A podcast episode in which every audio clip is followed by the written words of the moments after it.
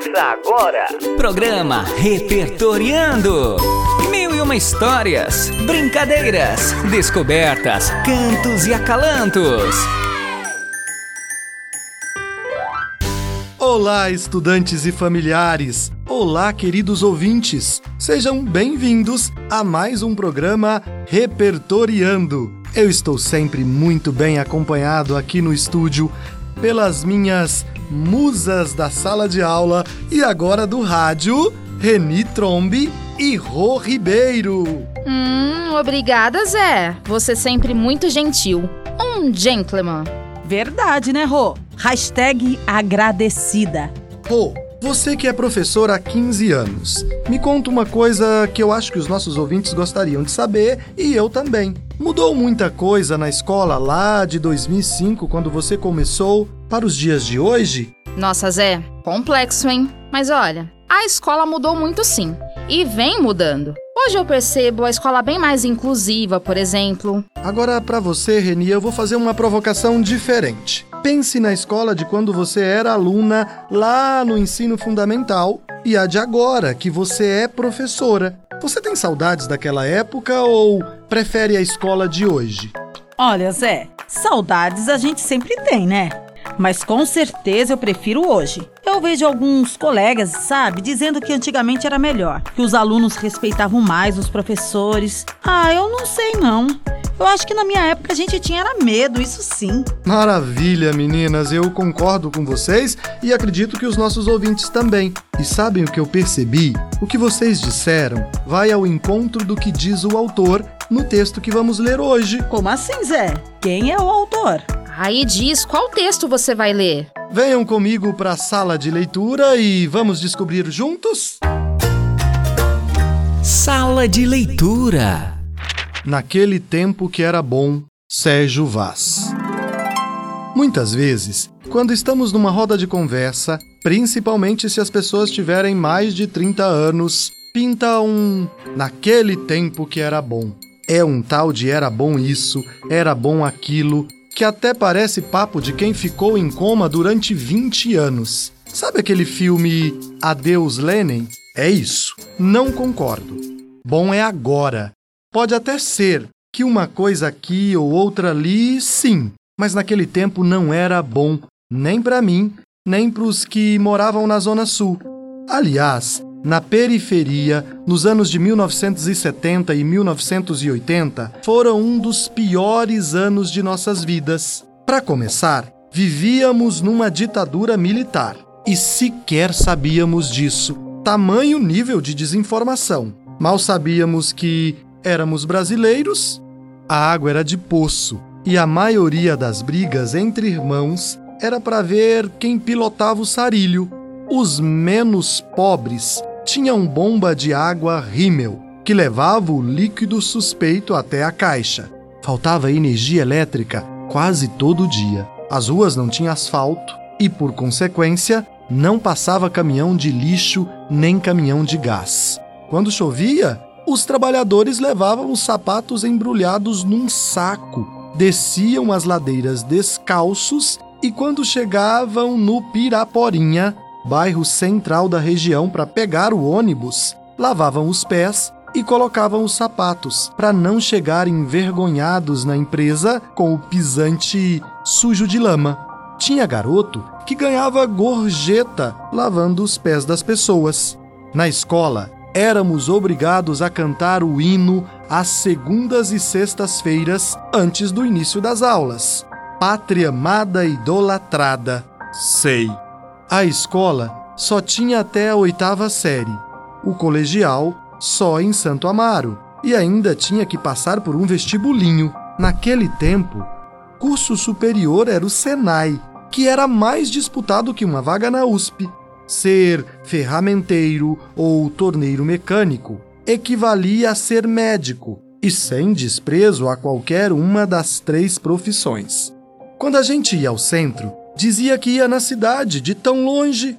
Sobre a violência, podia passar dias falando sobre amigos mortos então. Teve um final de semana, nos anos de 1980, que na Grande São Paulo morreram 52 pessoas de morte matada, como se dizia naquela época. Tempo em que a Zona Sul ganhou o apelido carinhoso de Vietnã do Brasil. Os temidos pés de pato imperavam nos bairros, aterrorizando comunidades inteiras com chacinas que mancharam de sangue a história da periferia paulistana. Um delírio para o finado jornal Notícias Populares. Muitos jovens e amigos estão enterrados no cemitério do Jardim São Luís, que deve ter a maior quantidade de chumbo debaixo da terra deste país. Parece papo de fantasma, mas sabia que, naquele tempo, bandidos assaltavam velórios? É para assustar mesmo. Só o transporte continua igual como era antigamente, ou talvez até pior. Quem tinha bicicleta, os afortunados, emprestavam-na para o bairro inteiro e já passamos várias vezes sem jogar futebol porque simplesmente ninguém tinha uma bola para jogar. Uma mísera bola. Na TV, as mesmas porcarias que tem hoje também tinham antigamente. Só que naquele tempo era a válvula e preta e branca. Sabe qual a diferença? Além de demorar para ligar, se a gente assistisse o dia inteiro, quando o pai chegava do trabalho, colocava a mão na TV e se tivesse quente, a gente apanhava em 3D. Sim, sei que tinha as brincadeiras de rua, bolinha de gude, beijo, abraço e aperto de mão, mas não eram tempos incríveis. Eram dias difíceis. Sei que o vinil era da hora, mas ter todas as músicas que você gosta, e não são poucas, dentro de um pendrive, ter seu próprio telefone dentro do bolso em vez de ficar na fila de um orelhão com a mão cheia de fichas para falar com alguém, parece até que a gente veio do passado para o futuro. Quer saber mesmo o que era bom naquele tempo? É que a gente era criança. E quando se é criança, aquele tempo era bom em qualquer lugar. Quando digo isso, não estou falando para apagar o passado ou escrever o futuro. Estou pedindo para viver o presente. A melhor época é aquela que se vive intensamente. Olha, Zé, como sempre você arrasou na escolha literária.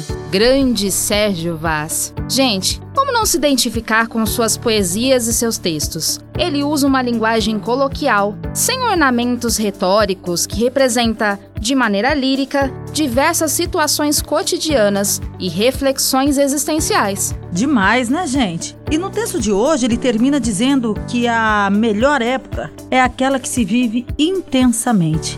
Eu penso exatamente a mesma coisa. E eu fiquei refletindo aqui, Reni. Penso que tempo bom para se viver é um tempo em que todos e todas tenham voz e vez, tenham oportunidade, um tempo em que todos e todas sejam respeitados na sua diversidade. E olha, isso não é clichê não, viu? Sabe a música Passarinhos de toda cor? Eu adoro, Zé. E sem gaiolas, por favor.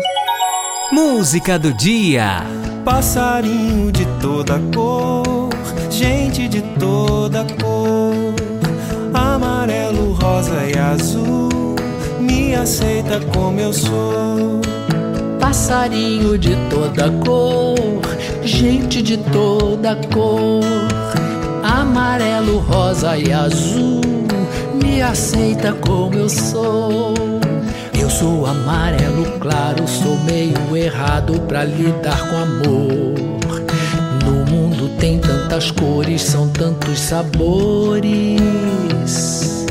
Me aceita como eu sou. Passarinho de toda cor, gente de toda cor, amarelo, rosa e azul. Me aceita como eu sou. Passarinho de toda cor, gente de toda cor, amarelo, rosa e azul, me aceita como eu sou. Eu sou ciumento, quente, friorento, mudo de opinião. Você é a rosa certa, bonita, esperta.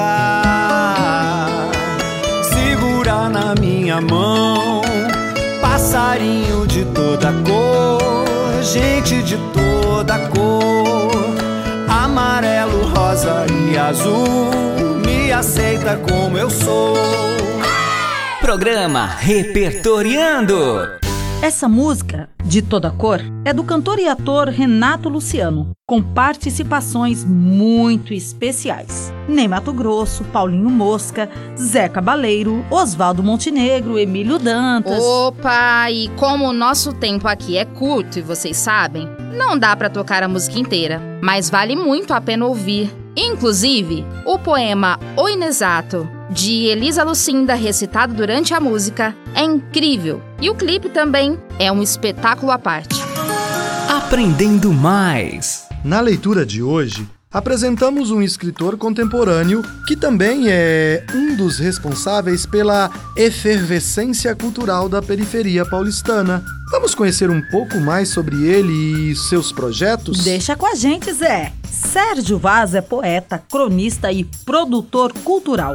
Vive em Taboão da Serra, região metropolitana de São Paulo, onde fundou em 2001 a Cooperifa, Cooperativa Cultural da Periferia, sendo também um dos criadores do Sarau da Cooperifa. Além dos vários livros publicados e diversos prêmios recebidos, Sérgio Vaz é reconhecido pelo seu trabalho como agitador cultural nas periferias brasileiras. O programa teve tanta coisa boa que eu nem vi o tempo passar. É, mas olha só o Renato, gente. Ele tá lá na mesa de som mostrando o relógio, ó. E faz um tempão que ele tá nesse movimento, viu? Nossa, desculpa, é que a gente se empolga aqui. Pessoal, beijos e até o próximo programa! Beijo, beijo! Tchau, tchau, pessoal! Você ouviu? Programa Repertoriando. Mil e uma histórias, brincadeiras, descobertas, cantos e acalantos. Iniciativa e realização da Secretaria Municipal de Educação de São José do Rio Preto, em parceria com a Rádio Educativa FM 106,7.